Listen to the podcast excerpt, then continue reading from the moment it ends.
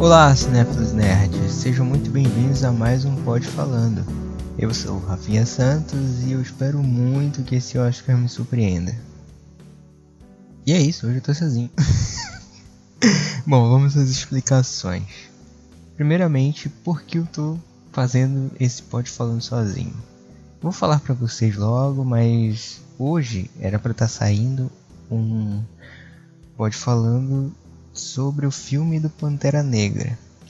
Só que houveram alguns problemas, a gravação acabou indo para o farelo e eu decidi gravar esse podcast especial porque eu ia falar somente dos vencedores do Oscar, mas agora eu decidi de última hora falar sobre os indicados também, né? Porque querendo ou não é importante comentar um pouco sobre os indicados ao Oscar.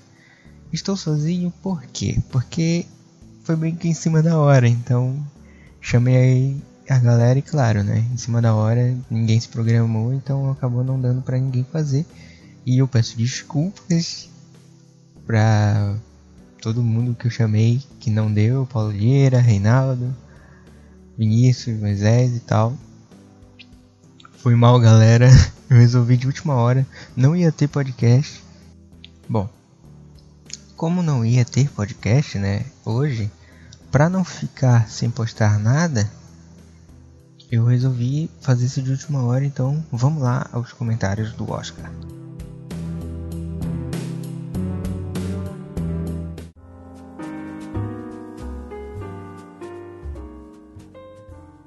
Bom, primeiramente eu queria começar sobre a categoria de melhor ator, né, cara? Que traz cinco indicados: Timothée Chalamet, Daniel Day-Lewis, Daniel Kaluuya, Gary Oldman e Denzel Washington. De todos, a única atuação que eu não vi foi o filme do Denzel Washington, que eu vou ficar devendo aí, mas todos os outros eu assisti. Então, cara, Gary Oldman tá muito bem na, na, no, no, no, na pele do Winston Churchill. Só que o filme não é lá essas coisas. É um bom filme, só que ele tenta limpar muito a imagem do Winston Churchill que, enfim, né, para quem conhece o cara, sabe que ele não era tão daquele jeito bonzinho, então tão sentimental assim. Então eles quiseram, né, limpar a imagem aí do maior britânico de todos, como ele foi eleito. E, enfim, mas o Gary Oldman, cara, arrebenta no papel. Todos os trejeitos, a maquiagem também ajudou muito, claro, né? Tanto que eu vou comentar mais pra frente que ele merece ganhar o Oscar de melhor maquiagem porque tá sensacional a maquiagem nele. Ele não estava disposto a é, engordar, né? Então chamaram lá um maquiador que estava aposentado, desculpe, não lembro o nome, mas o cara que já tinha feito algumas maquiagens no cinema e depois se aposentou do cinema e conseguiram trazer o cara de volta pra maquiar o Gary Oldman. Caraca, o cara fez um trabalho sensacional de Winston Churchill do, dos pés à cabeça, assim, entendeu? É, procurem aí, pesquisem sobre. Porque tem vários vídeos aí sobre como fizeram a maquiagem no, no, no Gary Oldman e como foi sensacional o trabalho que o maquiador fez. Mas, enfim. Baseado em todas as outras premiações, o Gary Oldman tá levando tudo. Então, se formos por elas, digamos que esse Oscar já tá garantido para ele, né? Mas assim, o cara já fez tanta coisa no cinema que parece que essa premiação agora vai ser só por pelo conjunto da obra, digamos assim. É tipo o, o Roger, Roger Dickens esse ano que vai provavelmente vai ganhar pelo Blade Runner, mas também é mais pelo conjunto da obra do que pelo filme em si. Então eu vejo o Oscar que, que provavelmente vai pro Gary Oldman como um Oscar pelo conjunto da obra, é quase um Oscar honorário, basicamente. Mas o cara tá merecendo muito, ele tem tudo, ele tem basicamente três tipos de vozes durante o filme, tem aquela boquinhazinha dele que ele faz na hora de discursar, a voz também, tá? Se vocês pesquisarem no YouTube o grande discurso que ele faz, o We Shall Never Surrender, nossa, na voz do Gary Oldman tá bem, muito bem parecido, muito bem. É, feito. Porque o Winston Churchill era um rei da oratória, assim, digamos assim. E o Gary Oldman também, né, cara? Já deram vários diálogos aí na boca do Gary Oldman e ele arrebentou. Mas é isso. Muitas, muitas apostas no Gary Oldman esse ano. E tem toda a cara de que vai ganhar. Daniel Day-Lewis, bom, como é o último filme dele, tem também chance de ganhar. Mas não é só por isso. O cara também tá arrebentando no, no, no Drama Fantasma. E ele faz tudo também um trabalho ali de, de, de preparação, porque ele é do método, né? Então atores do método, eles são simplesmente fantásticos. Tem o Heath Ledger, o próprio Jared Leto. É, se vocês pesquisarem, tem uma preparação do Daniel Day-Lewis. Ele, ele basicamente se tornou um estilista para participar do filme, se eu não me engano. Tem no YouTube também, é só pesquisar. Mas o cara tá arrebentando o tema fantasma. Ele, ele ele, ele também dependeu muito da atuação da. Eu pesquisando aqui. Ele também dependeu muito da, atua da atuação da Vicky Krieps, cara, que também arrebenta, então um reage ao outro, né? Quando ele, quando nas, nas, nos diálogos, principalmente aquele diálogo da, da mesa, né? Que eles, da, da mesa de jantar, no caso, que eles estão lá discutindo, nossa, ali, só ali já merecia um Oscar, então seria o quarto Oscar dele, se ele ganhar. E também tá merecendo muito, assim, é o único que. Não é o único, mas também ele é o cara que tá ali junto com o Gary Oldman no topo, saca? Mas não seria pelo conjunto da obra, porque até porque já foi premiado várias vezes, mas essa obra em si, o, a obra do PTA tá muito linda. Tem uma fantasma, é um filme maravilhoso, cara. Em todos os sentidos assim. Mas o cara brilha em tela, saca? Parece que você coloca o Daniel Lewis em tela e já sai brilhando assim, é, é incrível. Realmente também merece muito. O Timothée Chalamet é um bom ator em ascensão, um ótimo ator em ascensão, mas acho que ainda não é o tempo dele. Ele faz um, um trabalho de, de, de, de ficar contido ali, né? Porque ele precisa ser um garoto super, não super inteligente, mas muito inteligente e que não é que não joga na cara das pessoas. É uma inteligência que é contida, que é tipo assim, eu sou inteligente, mas eu não preciso jogar na cara de todo mundo isso, entendeu? Eu, é uma família culta, né? Basicamente, a família do, do Hélio no filme Me Chama Pelo Seu Nome é uma família culta, então ele nasceu num ambiente culto. E ele é uma pessoa muito, é muito interiorizada, né? Além disso, é, tem todos os sentimentos que você mais percebe pelo observando né, o, Timothy do que pelos próprios diálogos. Os diálogos são os complementos do que o Timothy expressa né, por fora. Porque você percebe todos os sentimentos que estão nele. Puta, uma cena sensacional. Que é a cena da, da festinha lá que tá tendo. E o personagem do Amy Hammer, que é o. Esqueci agora, desculpe. Mas o personagem do Armie Hammer, ele, ele tá dançando com uma mulher. E o Hélio, né, ele para o que está fazendo e começa a observar. Então nós vemos o primeiro relance de sentimento ali do Hélio para com o personagem do Armie Hammer. Então são muitas, muitos toques ali que para um ator em ascensão pareceria algo muito difícil de se fazer e você perceberia se ele tivesse problemas. Mas o Timothy ele não tem problema nenhum em fazer o Hélio, ele tá super confortável. E a gente ainda vai ver muita coisa boa desse moleque aí. Ele tem o que? Uns 20 e poucos anos? Tem uma participação em uns diálogos maravilhosos no Lady Bird. E é isso, cara. Ele tem aí chance de brilhar depois. Mas hoje, esse ano no caso, ainda não é o ano dele. Quer dizer, foi o ano dele, mas não é ano de ganhar essa premiação aí. Mas ele já deve ter ganhado alguns outros prêmios é, é, por fora, assim, por esse papel. Mas é isso. Ele, ele não tá assim no pódio, tá num terceiro lugar, digamos assim. e sobre o Daniel Kaluuya, né, cara, que eu vi Corra e foi sensacional, cara. O Daniel Kaluuya também é um cara que atuou belíssimamente em Black Mirror na terceira temporada, se não me engano. Um cara que veio lá do, do Johnny English, né? Tava até comentando num, num podcast que deu tudo errado. Mas enfim. Que o cara começou a carreira lá em Johnny English e agora tá brilhando aí, sendo indicado ao Oscar. E também tá lá em Pantera Negra, cara. Ele faz um, um papel interessante em Pantera Negra. Mas enfim, onde ele brilhou mesmo foi em Corra, né, cara? O cara. Sensacional a atuação do Daniel Kaluuya, principalmente nas partes em que ele é hipnotizado. Que o cara tem que, sabe, reagir àquilo. Então ele reage de uma forma boa, de uma forma muito interessante. É, é sensacional, cara. Muito bom Daniel Kaluuya. É, tá quase, ele tá na mesma situação que o Timothy. Ele não é o ano dele ainda. ele ainda tem muita chance de ganhar um Oscar daqui para frente, saca?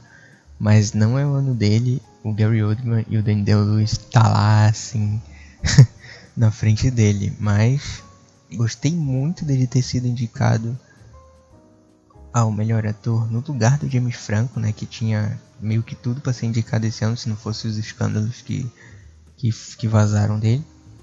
Mas e outra injustiça, né, que eu, que, eu, que eu considero que foi o James Franco ter ganhado o Globo de Ouro de melhor ator em filme de comédia ou musical, que era o que o Corra estava concorrendo eu achei muito injusto com o Daniel Kaluuya ter perdido pro James Franco, que eu não considero um bom ator. Apesar do James Franco estar tá muito bem no no no, no, no Artista do Desastre, mas o Daniel Kaluuya está muito melhor. Ele teria ele deveria ter ganhado pelo menos aquele Globo de Ouro, que seria muito melhor e poderia ter dado um boost aí, um, um empurro aí no, no para ele no, no, na corrida do Oscar, mas mesmo assim acho difícil de ganhar. Bom, passando para as melhores atrizes agora, cara, pensando bem, o que tem, né, para falar de Frances McDormand? A mulher simplesmente arrebenta em tudo que ela faz. É, teve uma. É, o Três Anúncios para um Crime. Eu acho um ótimo filme, assim, saca? E tem muita gente que, que tá revoltado, né? Com o filme ganhando tantos prêmios e tudo mais. Conheço muitas pessoas aí que, enfim, né? Xingam o filme é doidado, mas é um ótimo filme. E a Frances McDormand tem tudo para ganhar, né? Já ganhou todos os prêmios possíveis aí antes do Oscar. E tem tudo para ganhar. É dela, basicamente. Ela merece muito, já ganhou por Fargo. E se ganhar agora é só mais um, mais um mas um descanso de porta, como ela costuma dizer que ela faz com, com o Oscar que ela ganhou por Fargo. Mas bom, Sally Hawkins era uma das que eu considero que poderiam ganhar caso poderia ganhar caso a Frances McDormand não ganhe. Por que, cara? A Forma d'Água é um filme lindíssimo, feito, um filme feito pro Oscar, né? Parece que o Guilherme Del Toro, ele, porra, acordou com uma vontade aí de ganhar vários prêmios e principalmente ganhar, bocanhar alguns Oscars aí e decidiu fazer o, uma forma d'água. Trouxe a Sally Hawkins que arrebenta, né? Porque ela é muda, precisa fazer uma muda e depende muito das expressões, né? Da, da linguagem de sinais e isso ela faz muito bem, cara. Muito bem mesmo, assim, sabe? Você se envolve com a personagem dela justamente por causa do jeito que ela se expressa. É, algumas pessoas reclamaram de algumas cenas hemorrágicas, mas assim, é, americano não gosta de legenda, né? Então acho que ele quis, o Guilherme Del Toro quis compensar tudo isso, botando ali o amigo dela que também está indicado, né? É, o opa, o Richard Jenkins, né, que também está indicado o melhor ator coadjuvante, para fazer ali a legenda, digamos assim. Mas hum, nas cenas dela solo, ela arrebenta, tem uma, uma das cenas mais maravilhosas do filme que que eu vou lembrar para sempre, assim. Lembro até hoje quando eu, quando eu escuto sobre a forma d'água, que é quando justamente o, o, ela, ela chega pro personagem do Richard Jenkins e começa a falar o porquê, a falar não, né? A sinalizar o porquê de que, ela deve, de que eles deveriam salvar aquela criatura. E ele, no caso, faz o trabalho de, de traduzir tudo que ela tá falando pro público, mas é uma cena extremamente emocional e bonita, cara. Porque todo o esforço dela para trazer e falar é, é, é, tentar falar, ela tá quase falando, né? Mas todo o esforço dela pra, pra botar a ideia dela na frente dele, tanto é que ela toma a frente dele, né? É muito bonito, eu gosto muito. A Sosha. Sosha. Sosha Ronan. Só vou falar o nome dela uma vez, por favor. É a nossa lei de passarinha, né? Que todo mundo fala aí. Nossa, a, a, a, a Sosha já é um sucesso, né? Como como como assim como atriz né a carreira dela já tá um sucesso já porque ela tem ela é nova né tem que quase vinte e poucos anos e já foi indicada três, quatro vezes. Não, quatro vezes não, foi indicada três vezes. É uma das grandes atrizes aí que tem chance de passar a Meryl Streep nas indicações, né? Mas a Meryl Streep, como ano, todo ano está sendo indicada, basicamente.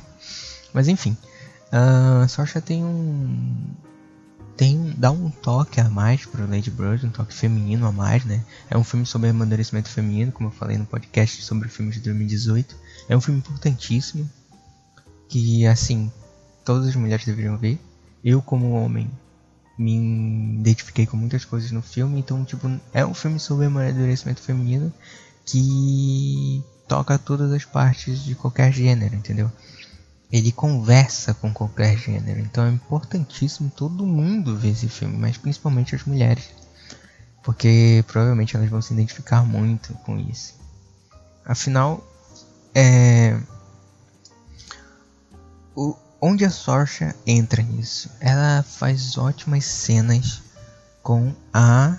Vamos lá, vamos lá. A Laurie Metcalf. Que faz a mãe dela em Lady Bird. Essas duas, cara, já mereciam um Oscar para cada uma, porque o Lady Bird se sustenta né, na história das duas, basicamente. É uma mãe que ama seus filhos, querem que é o melhor para eles, mas tenta impor a eles o modo que ela viveu, basicamente, ou então que ela foi criada, ou então, é, sei lá, um, um, um modo que eles sigam para eles serem pessoas melhores ou boas, ou então se tornarem ótimos profissionais, mas sem deixar eles terem a liberdade para encontrar eles mesmos, entendeu? Sem deixar eles livres, né? Como, como sem deixar eles voarem, assim, se me permitem trocar de é, é, sozinhos, entende? Então, nossa, a cena das duas é interessantíssima. Todo mundo fala da cena que elas estão discutindo e acham o vestido. É, enfim, basic, é, o que eu ouço sempre por aí de algumas amigas é que como menina não teve uma um, brigas com mãe ou então até mesmo não se entendem com sua mãe mas se entendem na verdade de uma forma estranha uma forma interessante com a sua mãe. Tem um relacionamento de amor puro mas do jeito delas entendeu? Mesmo discutindo mesmo brigando e etc nossa a Sasha vai ter a chance dela mas não é hoje não é esse ano, tô falando hoje toda hora, mas enfim, não é esse ano, porque a Frances McDormand vai arrebentar. Margaret Robbie e Mary Streep. Não assisti The Post até hoje, desculpem aí, mas já ouvi muita gente falando que é melhor que Spotlight. enfim, eu gosto de Spotlight, acho interessante toda aquela trama e tal. Não assisti The Post, mas vou ver talvez antes de domingo, mas até agora ainda não vi. Enfim, Mary Streep. O que falar da Mary Streep, né? Ela sempre tá maravilhosa. Não sei nesse filme. Não tem muita gente falando dela. É, algumas minhas fontes não me falaram dela até hoje. Mas enfim, não posso comentar. Mas da Margot Robbie, Margot Robbie eu posso. Cara, a Tônia, ou Eu Tônia, é um filme muito bom. Eu acho que é um filme assim que ele brinca com, com um humor irônico, né? E tentando contar uma história da Tonya Harding, né?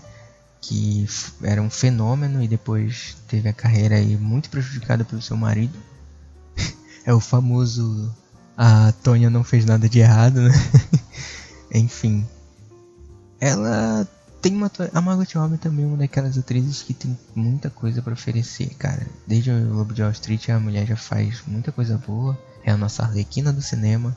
Então, ela tem um futuro também muito grande, provavelmente vai ter premiações para ela. Mas enfim, é aquele negócio, não é o ano dela. Mas assim, cara, uh, Margot Robbie tá maravilhosa. O filme é interessantíssimo, é ótimo. Ele usa do, da quebra da quarta parede para contar aí, para dar um novo olhar para mais um avião, mano. Enfim, a história usa da quebra da quarta parede para tentar nos envolver a mais numa história, tentar contar a história de um jeito diferente. Eu, assim, eu acho isso, essas coisas interessantíssimas. De tipo, não ser uma história, um filme linear. Tipo, é um filme linear, mas tipo, não tem uma história, é um jeito de contar uma história tipo linear. Ele te uma história normal, simples e tal. Ele te pega de um, jeito diferente. Ele quebra a quarta parede, faz os personagens conversar contigo mostra uma história de, de relacionamento abusivo e de um relacionamento que prejudicou toda a carreira da, da Tonya Harding e te faz se envolver com essa personagem. Tem todo um trabalho de elenco maravilhoso. O próprio Sebastian Stan também merecia uma indicaçãozinha. Então, é, merecia uma indicaçãozinha e tipo, o cara também tá arrebentando, mas a Margot Robbie que segura mesmo o filme, saca? É um elenco maravilhoso, tanto é que a atriz coadjuvante, né, que tá mais cotada aí para ganhar é do filme, que é a Alison Jane, que arrebenta, que faz a mãe de Tony. Ela arrebenta assim, né, no, no, papel que ela tem que fazer, né, cara, que é uma mulher super, uma mãe que ama a filha do seu jeito, é tipo, só que de um jeito muito pior que a que a que a Laurie Metcalf, né, no, Lady Bird, um jeito muito pior assim, digamos assim, de um jeito tipo meio abusivo, mas enfim. É, é um bom filme, o elenco todo é maravilhoso. E Margot Robbie, cara, ainda não é o ano dela, mas ela tá maravilhosa. Guys, I'm sorry. No, this, there's a mistake. Moonlight, you guys won Best Picture. Vamos lá, então. Melhor ator coadjuvante, cara. Bom, eu não vi todo o dinheiro do mundo e ainda não vi até hoje o Projeto Flórida. Mas eu ouvi muitas, muitas, muitas, muitos elogios para o William Defoe. Por Christopher Plummer só teve todo aquele, aquele alvoroço né, de, de, de troca de elenco e tudo mais. Mas enfim, Sam Rockwell é o personagem que eu menos gosto em Três Anúncios para o Crime. Eu acho que o Woody Harrison, tem muito mais chance de ganhar. Não, tem muito mais chance não. Deveria muito ganhar esse, esse prêmio e todos os outros prêmios que estavam vindo atrás, atrás aí. No lugar do Sam Rockwell, cara. Eu acho o Sam Rockwell um ótimo ator, mas nesse filme é o personagem mais odiável do filme que tem. Eles tentam dar um. dar um. dar um indício de redenção ali pro cara que pra mim realmente não funciona, sabe? que ele tenta se redimir das merdas que ele faz, mas assim, acho que é passar pano mesmo na cabeça do, do, do, de, um, de um cara assim, saca? De um personagem problematicaço, assim. Mas enfim, a mudança de tom, né? O Três Anos para um Crime não se decide realmente qual tom ele quer fazer de filme, mas eu acho isso bom, porque é um, um novo jeito de contar uma história dramática, assim mas é, colocando humor nela. E quem melhor para fazer isso do que o Woody Harrison, né, cara? Um cara que tem um toque de humor muito bom, tem um tom assim humorístico maravilhoso e um tom dramático também, né? O cara, é, é, ele sim merece o Oscar no lugar do Sam Rockwell. Desculpa aí, mas o arco dele é muito melhor do que o cara, do que o personagem do, do, do Sam Rockwell, cara. O Dvarys é um cara que tá passando por uma depressão por causa de uma doença, né? E também, porra, é o cara que tinha que estar tá lá investigando, né? O xerife, se eu não me engano, da cidade, né? Que tinha que estar tá investigando o assassinato da, da filha da personagem da. Da Frances McDormand. Então, tipo, porra, já é um arco, um peso, né? Um peso da doença e um peso de um assassinato que tá nas costas do cara para ele desvendar. Então, tipo, porra, é uma coisa tipo, foda assim para um cara, um ator fazer. Então, como eu falei, o Três Anúncios ele muda muito seu tom de filme, o Woody Harrison muda junto e, e é foda, cara, como ele muda. Mas, mas enfim, né? Tem tudo aí pro Sam Rockwell ganhar, mas eu quero muito que o Woody Harrison passe na frente. E como eu falei, o Richard Dickens é o grande aí parceiro da Sally Hawkins na forma d'água, cara. Também tá indicado a melhor ator coadjuvante. Dificilmente vai ganhar não acho que mereça ganhar. Desculpa aí. Tipo, é um personagem bom. Mas não acho que é um personagem assim de premiação, entende? É um personagem muito bom, tem um, um drama lázinho dele, interessante, tudo mais de acompanhar, mas eu acho que ele é só um personagem realmente coadjuvantaço mesmo, tipo, que não brilha, entendeu? O Richard Jenkins é um ótimo ator, ele faz o que ele tem que fazer e é isso, entende? Mas não acho que ele seja um cara que, tipo, porra, tá, tá no pódio, assim, disputando, assim, o prêmio. Tanto é que nem todo mundo tá falando da, das atuações, da atuação dele no filme, mas é uma boa atuação, assim. Ele, ele, ele tá, tá, tá bem, tá bem no filme. mas é isso, ficou Sam o Woody Harrison e o William Defoe, né? Segundo as minhas fontes, fontes estão está muito bem no filme.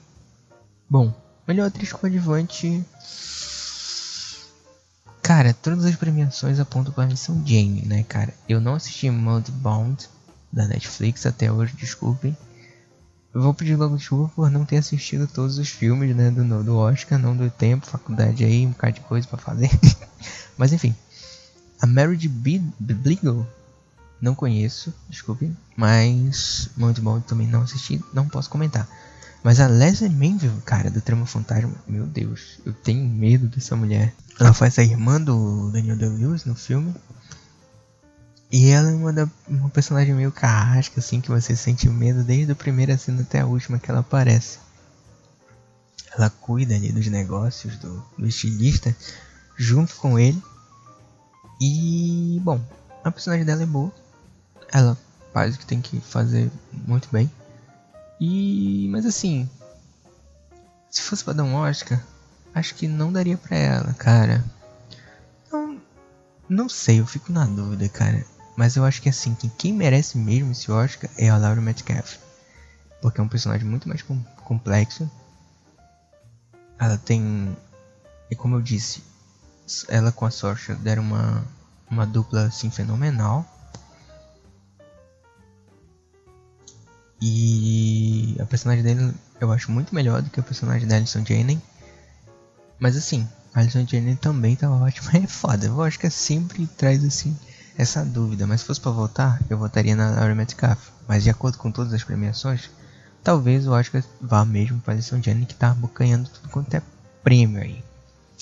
Já o Octavia Spencer, cara, é aquele negócio, né? Eu não acho que ela mereça a indicação que ela tá lá para ela estar tá nessa, nessa indicação de melhor atriz coadjuvante. Ela tá boa no papel? Tá. Ela é ótima atriz? É. Ela tá fazendo Octavia Spencer? Tá. tá fazendo o mesmo papel que chamam ela sempre para fazer. Entende? É o papel do Histórias Cruzadas que ela tá repetindo, basicamente. Mas enfim, né? Eu não desmereço, né? Ela tá aí. Porque ela é uma ótima atriz. Fez o que chamaram ela para fazer e fez muito bem.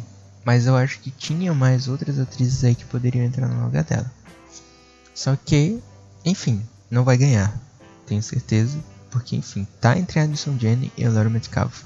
Que puta merda, arrebentam muito ali. Acompanhando os, os seus atores.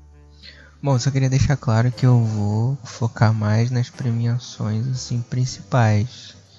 Não vou falar sobre roteiros, sobre montagens ou curtas, os curtas. Esse podcast vai ser o mais rápido, né? Do, de todos, porque é só pra não ficar sem postar e também só para um breve comentário aí sobre o Oscar, os indicados. Mas fiquem espertos porque vai ter o, o podcast dos vencedores, obviamente, né? Nós vamos preparar aí, logo depois do domingo vai ter o um podcast sobre os vencedores e pode ficar preparado aí que esse vai ser longo E vamos comentar as maiores os maiores os vencedores e fiquem ligados que vai ter aí, mas enfim. Guys, I'm sorry. No. This, there's a mistake. Moonlight, you guys won best picture. Moonlight won.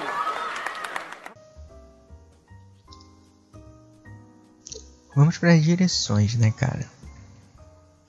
Já parabenizando Greta Gerwig, meu amor eterno, por ela, por ser a quinta mulher indicada ao Oscar, ao Oscar de melhor direção.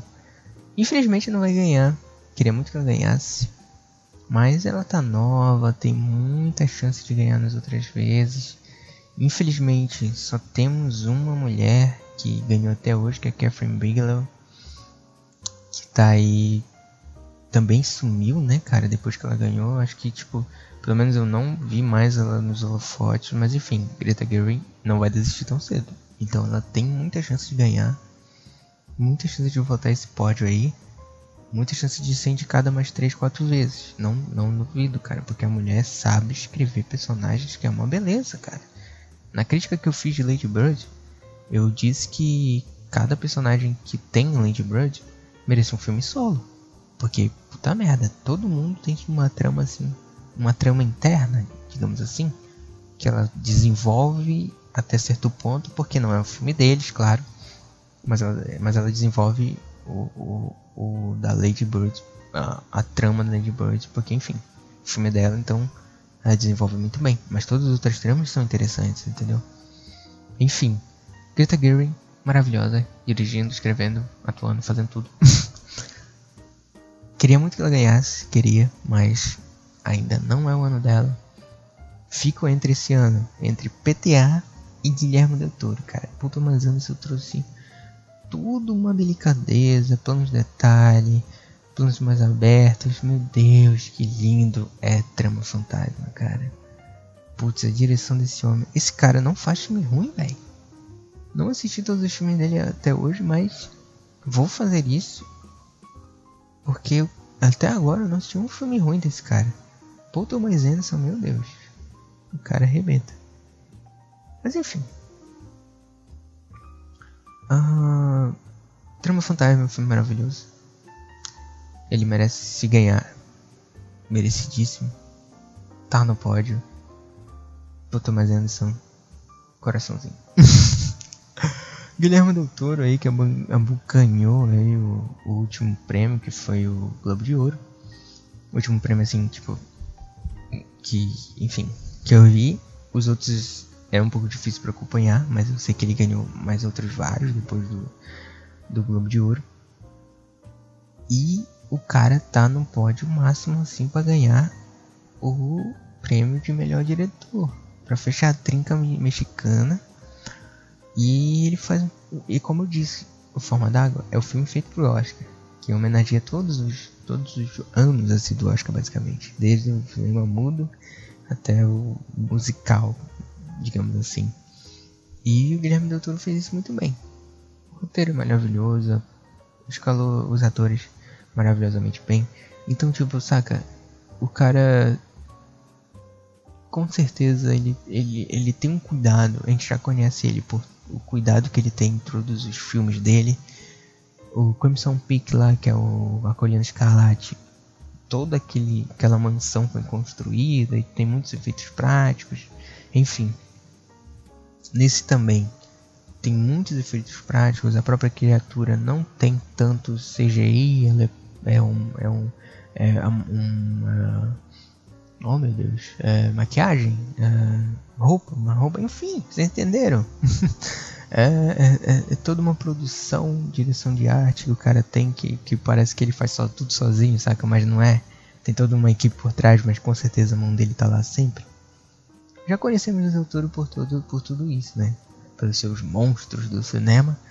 Mas ele. Putz, se arrebentou de novo, acertou a mão muito bem. Eu gosto de Acolho Escarlate, sei que tem problemas, mas enfim. Jordan Peele, cara. Jordan Peele, cara, do Corra. Também um cara aí que é novo. Tem duas pessoas muito novas aí na indicação de melhor diretor, que é o Jordan Peele e a Greta Gerwig. Vocês querem apostar quanto que ano que vem o Ryan Coogler pode ser indicado por Pantera Negra? Eu não duvido muito. Mas eu acho que assim, o Jordan Peele tem chance ainda de ganhar como melhor diretor. é como o caso de, de muitos aqui. Não é o ano dele. Porque, enfim, muita gente arrebentou esse ano. Mas eu acho que o Corra é um filme importantíssimo, tanto pela representatividade que ele tem, tanto pela discussão que ele traz. Então, pô, o cara tem, tem uma mão seguríssima. seguríssima. Que palavra é essa? Tem uma mão segura na direção. E, porra, ele merece ganhar os prêmios que ele ganhou aí, cara. Tem, eu sei que, ele, que o Corra ganhou vários prêmios aí por fora. Numas outros, outros festivais por aí. Mas eu acho que assim. O Corra é, é só. Acho que assim. O Corra ele merece um, um grande prêmio como Oscar. Mas acho que ele chegou num momento que, caraca, tem muita gente concorrendo muito boa com ele. Então, infelizmente, ainda não é o ano do Corra. E o grande Christopher Nolan, né? Que todo mundo gosta, todo mundo ama. Por Dunkirk, né? Ou Dunkerque, ou Dunkirk, né? Como vocês quiserem aí. Eu falo Dunkirk, foda-se. Porque enfim, Dunkirk, Dunkirk, Dunkirk, fica estranho na minha voz. Então vai ficar Dunkirk mesmo. Porque enfim. Cara, assim. Todo mundo tem um prazer aí de falar mal do Christopher Nolan. Eu parei com essa merda de discutir pela internet porque não dá certo não dá para defender, porque, enfim. Acho que tem gente aí que odeia o Nolan só por porque as outras pessoas odeiam, porque tá na moda, né, falar mal do Nolan e, enfim. É Aí as pessoas que não entendem muito, então que, sei lá, que só querem ver o circo pegar fogo, né? Ou então não tem mais o que fazer. Ou então só São Maria vai com as outras mesmo, entra aí no barco de ficar falando mal do Nolan, ficar odiando o Nolan, porque enfim. Mas, querendo ou não, o Nolan é um grande diretor, já fez coisas maravilhosas no cinema. Fez coisas aí que muitos adoram, né? Como Batman Dark Knight, né? The Dark Knight, que tem um maravilhoso Coringa. Toda a trilogia, né? Do Cavaleiro das Trevas, né? É responsável, né? Pelo, o Nolan é responsável por isso. Fez o melhor filme de heróis, mas enfim. Não sou um Nolan nático, ou um Nolito, ou um Nolanzinho, ou um Nolaminho, como preferirem. Vai todo mundo falar aí que eu sou. Dunkirk é um filme importantíssimo, pelo fato, fator histórico dele, mas também é um filme assim que, porra, Nolan é o único cara assim que, que, que, que se arrisca a filmar com câmeras IMAX. É o único cara que tem por aí que tá utilizando muito a tecnologia do IMAX, cara. Então, porra, parabéns para ele. Em Dunkirk, enfim, ele, eu acho o Nolan um bom diretor, um ótimo diretor, mas ainda não, não dá para ele esse ano. Dunkirk ainda não é o filme que ele vai ganhar um Oscar. Poderia ter ganhado por Interestelar. Eu até, sim, tipo, daria o, o, um Oscar para ele como melhor direção por Interestelar, que eu acho boa por direção. Mas por Dunkirk assim, o cara arrebenta. Ele gosta de pôr é, câmera IMAX em tudo quanto é canto, em, em, em asa de avião, em, em, coisa de barco, enfim.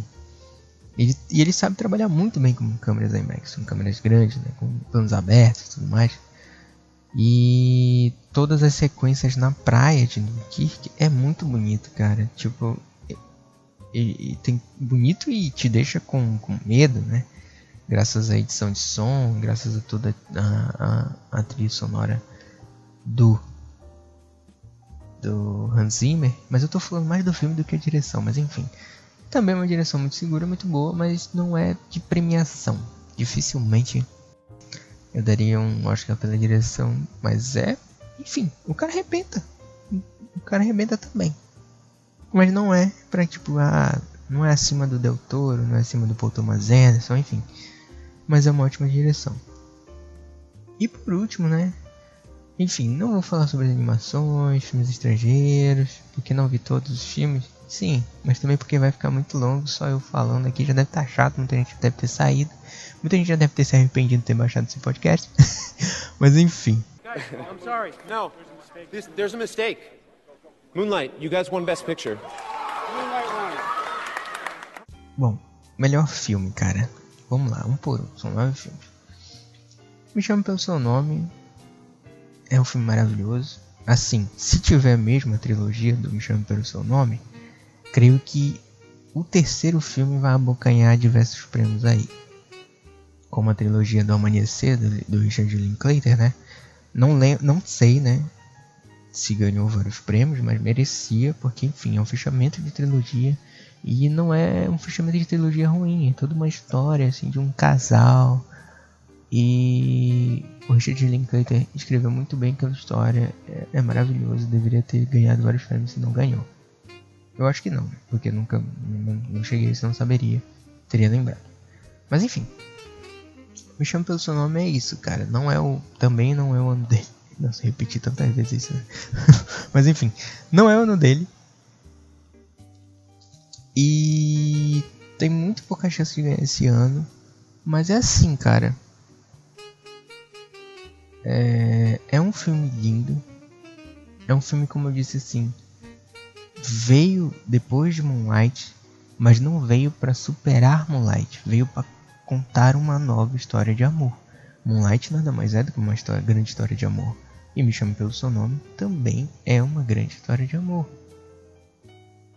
Então, ele chegou no cinema trazendo hum, atuações lindas, um elenco maravilhoso e tem um dos diálogos mais lindos que eu vi do ano passado, que é o do Dan Stuber, Stuber, Stuber. Ah, velho, você fala inglês não, mas enfim. Dan, Dan Stuber, todo mundo conhece aí, vocês vão me corrigir aí, mas enfim. Ele e o Timothy tem um dos que é o pai, ele faz o pai do Hélio, né? E ele e o Hélio tem um dos diálogos mais lindos, se não mais lindo do ano passado que traz todo um lance de aceitação, sabe? Tipo, de, de, de contrasta bem com, com, com pais que não aceitam a opção sexual dos seus filhos, que condenam seus filhos porque são gays ou aceitam, não aceitam e tal. Então é um contraste maravilhoso, porque é um pai que é culto, extremamente liberal, que tem um um outro tipo de pensamento, sabe? Ele aceita o filho, ele sabe que o filho é o que o filho escolheu ser e aceita isso de braços abertos. E tem uma das das, das diálogos mais bonitos, cara, sobre aceitação. Ele praticamente diz: Eu já sabia e você tinha que correr atrás disso. Entende? É muito lindo esse diálogo. Só por isso o filme já merecia uma, uma estatueta. Pra mim, eu daria pra todo mundo daria para todo mundo. Acho que menos pro destino de uma nação. E é isso aí. Acho que o único que eu não daria um prêmio era pro destino de uma nação. Assim, de melhor filme. Mas enfim, todos os outros, não sei depois, mas enfim, todos os outros mereciam um prêmio, uma estatueta para cada um de melhor filme. Mas enfim, cara, é um filme muito bonito, nossa. Toda toda toda a história do Amy Rammer com o Hélio, né, eles começando é, como duas pessoas estranhas, depois se conhecendo aos poucos, depois é, já num relacionamento meio que escondido, né, por não saber como os pais reagiriam, mas que quando é, que tipo tem todas aquelas cenas que, que eles tinham dado sinais um pro outro, isso é muito bom, cara, porque desenvolve, você se, se identifica com a história. Você se lembra assim, por mais que você não seja gay, seja hétero, sei lá, você se identifica com algumas situações parecidas que você tenha passado, mas hein, o filme é lindo, merece estar tá aí na boca do povo. Porque enfim, o Elliot está descobrindo sua sexualidade, né? ele, ele se envolve com mulheres, homens, pêssegos, enfim. Todos os pessegueiros aí, um abraço, porque vocês amam esse filme que eu sei principalmente a Carlota. Uh, enfim. Uh, o Destino de uma. Enfim, enfim, antes de eu falar do Destino de uma Nação, quem não assistiu ainda, assista logo, me chame pelo seu nome, porque é um filme muito bonito. Destino de uma Nação, cara. Cara, sim. Eu gosto muito de filmes de guerra. Então, Dunkirk e O Destino de uma Nação são filmes assim que se completam. Você pode assistir primeiro um, depois o outro, então sei lá, não importa a ordem, mas são filmes que se completam. Mas enfim, focando em Destino de uma Nação, cara, é um bom filme, só que ele, ele se prende muito em limpar a imagem do Churchill, cara. Como eu falei, ele se prende muito em limpar a imagem do Churchill. Isso não é algo bom. Não é algo bom porque, enfim, né? O cara meio que era racista, meio que era misógino, então. Meio que não, né? Basicamente era. Mas enfim. Mas assim. Ele foi uma figura importante na história? Foi. Por quê? Porque é, ele estava numa época difícil, tomando decisões difíceis. Muita gente defende ele por isso, né? Porque, enfim, o Destino de uma Nação basicamente é sobre isso. Eu não acho que seja um filme que ele enalteça demais a imagem do Churchill. Eu acho que ele limpa demais a imagem do Churchill. Tanto é que teve um que uns três filmes em 2017 tentando limpar a imagem do Churchill, colocando ele mais humanizado, mais da galera, mais do povão, mas ele é muito polêmico. Mas assim, eu acho um filme bom por quê? Por causa do fator histórico. É um momento histórico importantíssimo, né? E, e, porque é um filme assim que te bota no lugar dele, basicamente. O que você faria pra, pra, pra proteger sua nação, né? Porque o Churchill não fez isso para proteger o mundo, né? Ele fez isso, tudo que ele fez foi para proteger a Inglaterra. Mas assim, proteger a Inglaterra, ok. Mas ele deu um up assim na guerra. E tipo, porra, ele recuperou todo o exército do, da, da Inglaterra para lutar de novo, para lutar um outro dia. E então, se você pensa assim, se tivesse feito um acordo com, com, com, com a Alemanha, talvez a gente estivesse vestindo camisa com a suástica nesse momento. Ou então tivesse uma bandeira da suástica na torre, na torre lá do, do Big Bang, sei lá. Enfim, são é um filme de decisões, né? Que te bota assim.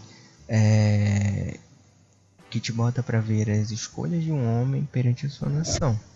Não tô defendendo Churchill, não defendo ele, não digo que ele é uma ótima pessoa, mas foi um cara assim que tomou as decisões certas no tempo certo. E, e, e então recuperar o exército era muito melhor do que fazer um acordo com nazistas. Porque enfim, se o Sr. Chamberlain tivesse lá ainda, a gente estaria né, vestindo aí, como eu falei, as camisas da Suástica. Mas enfim, é um filme importante para saber algumas coisas históricas, mas ele tenta te enganar um pouquinho, né? Bota o Churchill lá é, apertando a mão de um negro, levando uma mulher para um para um gabinete de guerra, algo que ele, o Churchill, para quem sabe jamais faria em sã consciência, né? Não era, o cara não era assim não. Então é um filme para limpar mais a imagem do Churchill, mas também é um filme que mostra sobre como é difícil fazer escolhas num momento assim difícil. Então é um filme bom.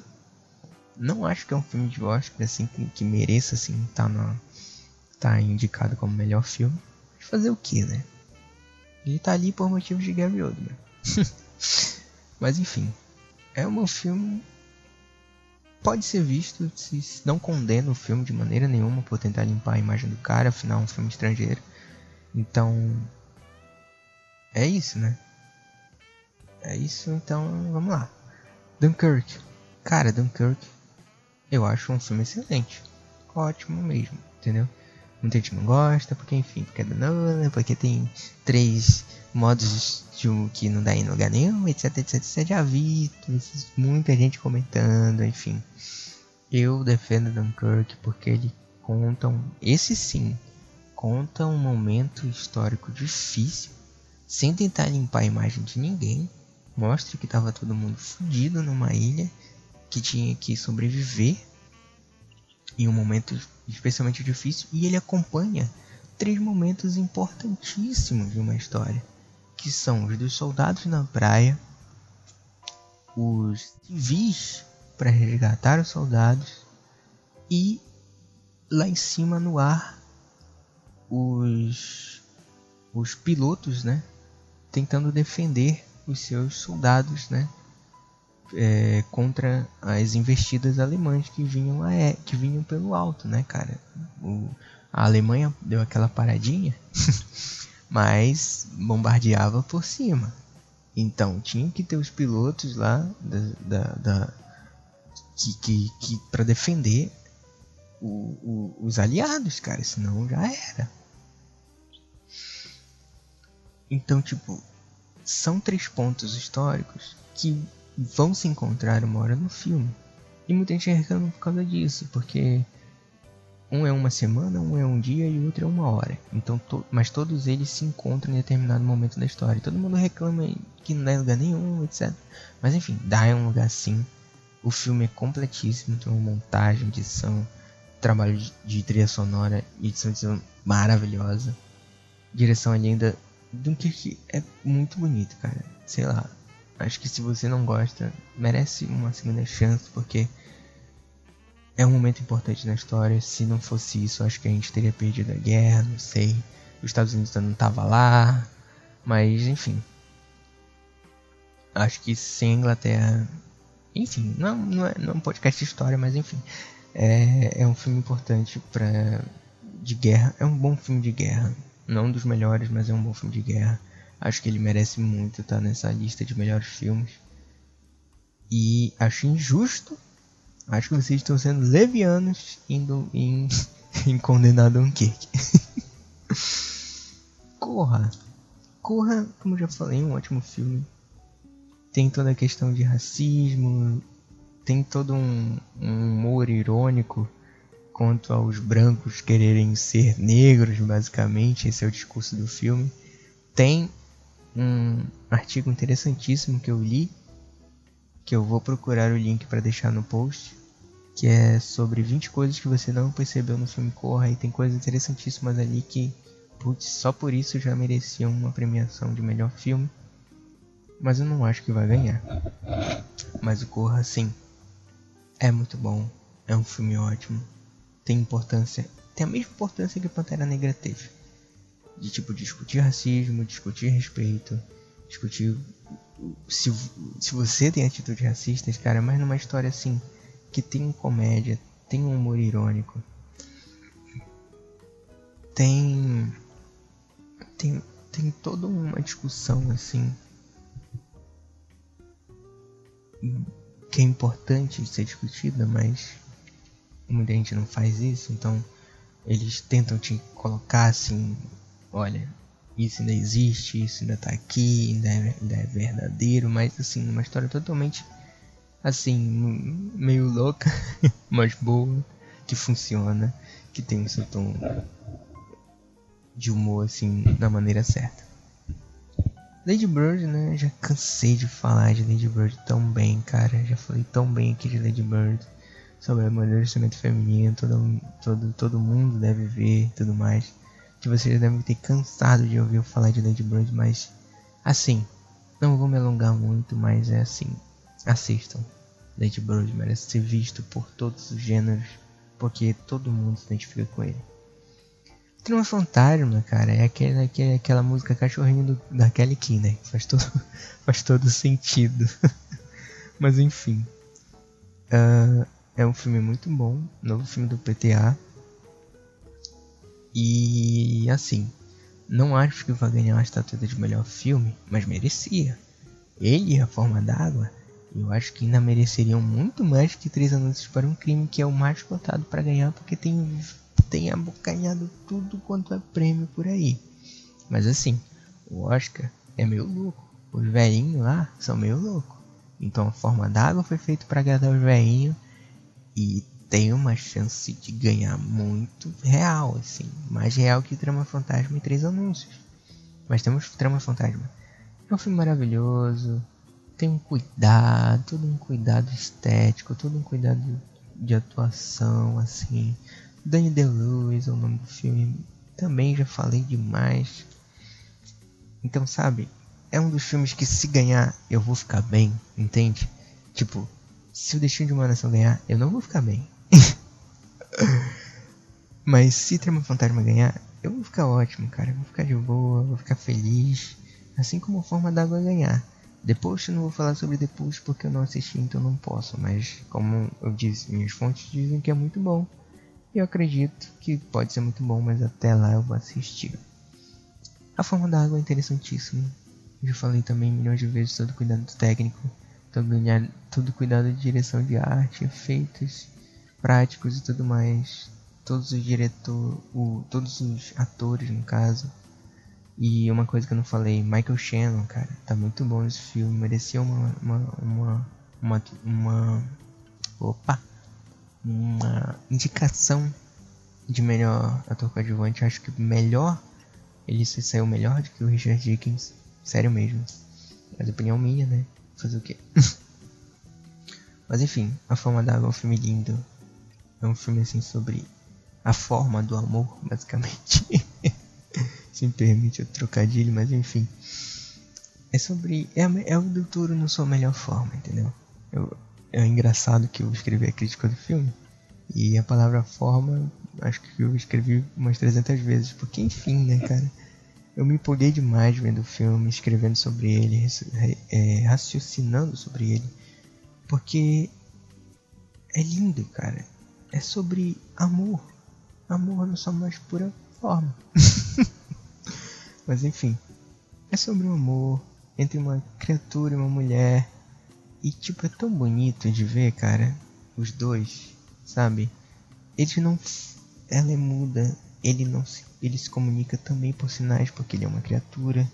Então, ele aprende a se comunicar com ela, ele aprende a, a sentir sentimentos por ela, a ter efeitos, ele tem relações entre eles. Então, é um envolvimento de tipo de um casal normal. De um casal normal.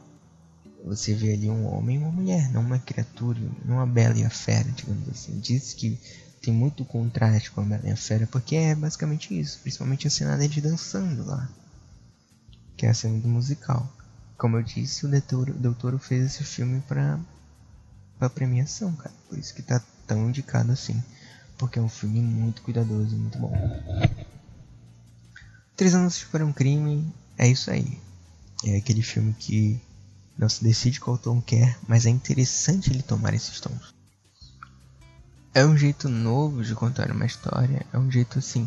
Não vou dizer que assim que é um jeito novo assim, porque provavelmente já foi usado pelo já foi usado pelo Aitonia, basicamente, né? Não no três anúncios não tem uma quebra de quarta parede, mas os dois usam de um humor irônico muito forte. Então é assim, o três anúncios ele pula de drama para humor e para um humor irônico muito rápido, assim. Digamos, eu acho que foi isso que incomodou muita gente. Porque ele tá num tom dramático e ele muda para um tom mais humorístico, assim. Tenta deixar uma piadinha ali que é mais irônica do que uma piada de filme, assim, de humor. Então, tipo, é um filme legal. É um filme interessante. Eu dei 5 estrelas fácil para ele porque é uma história que me envolveu eu me coloco na, na personagem, eu consigo me colocar no, no, lugar da personagem da Frances McDormand.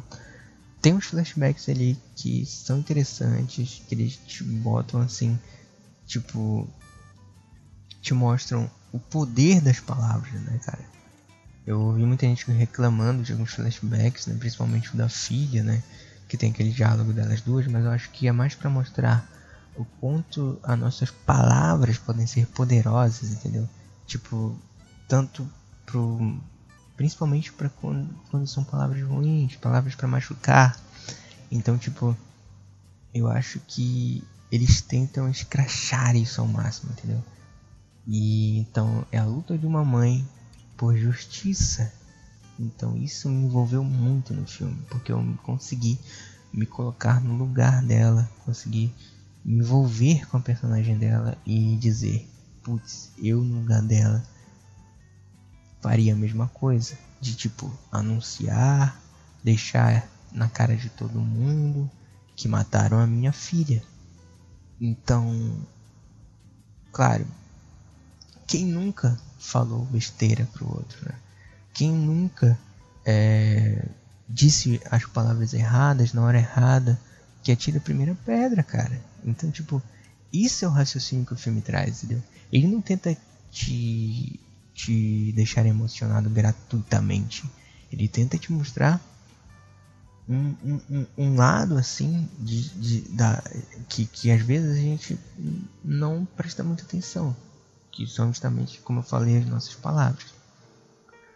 E bom, elenco muito bom, como eu já falei. Mas é aquele negócio, né? O personagem do Sam Rockwell eu acho que é o menos que eu menos gosto ali. Mas a Francis carrega o filme inteiro, né? Como uma mãe perdida, como uma mãe que tenta fazer o máximo para salvar suas filhas, só salvar, a mamãe tenta fazer o um máximo para é, para é, como é que diz, é, deixar escrachado para polícia da cidade tentar resolver o crime, né? Então, tipo, é um filme bom por isso. Apesar desses pequenos relances assim que podem incomodar as pessoas, não me incomodou. Eu acho que é um filme excelente que merece muito ser visto e se ganhar eu também vou ficar de boa. Tem chance de ganhar, né? Porque tá ganhando tudo aí. Já ganhou vários prêmios e tem uma chance muito forte de ganhar. Esse eu acho que é de melhor filme. Então é isso. Já ficou um pouquinho longa a gravação. Mas, bom, comentei os principais indicados do Oscar, né? Não dá para comentar todos, até porque não tenho nem, nem muita, muito conhecimento, não assisti todos os filmes para comentar. Mas é isso, eu comentei os principais, os principais que eu vi. Acho que deu pra, pra deixar todo mundo situado. E não percam o próximo podcast que é sobre os indicados. Ou, ups, é sobre os vencedores desse Oscar 2018. Depois desse, tem o podcast do Pantera Negra, que vai com certeza sair. Então fiquem ligados aí. Então é isso. Críticas, sugestões, comentários são muito muito mais que bem-vindos, são muito necessários para a gente, como o Paulira sempre fala, né? São necessários para a gente saber se vocês estão gostando, se são temas legais, se são temas que estão envolvendo a atenção de vocês. Então, bom, tem como vocês é, é, votarem lá no site se gostou, não gostou, pode comentar à vontade. Tem e-mail para mandar também para mandar crítica, sugestão. Se quiser me xingar à vontade dizendo que eu não sei nada, fica à vontade, vou ler. Então. então é isso, cara. Valeu, até o próximo Pode Falando.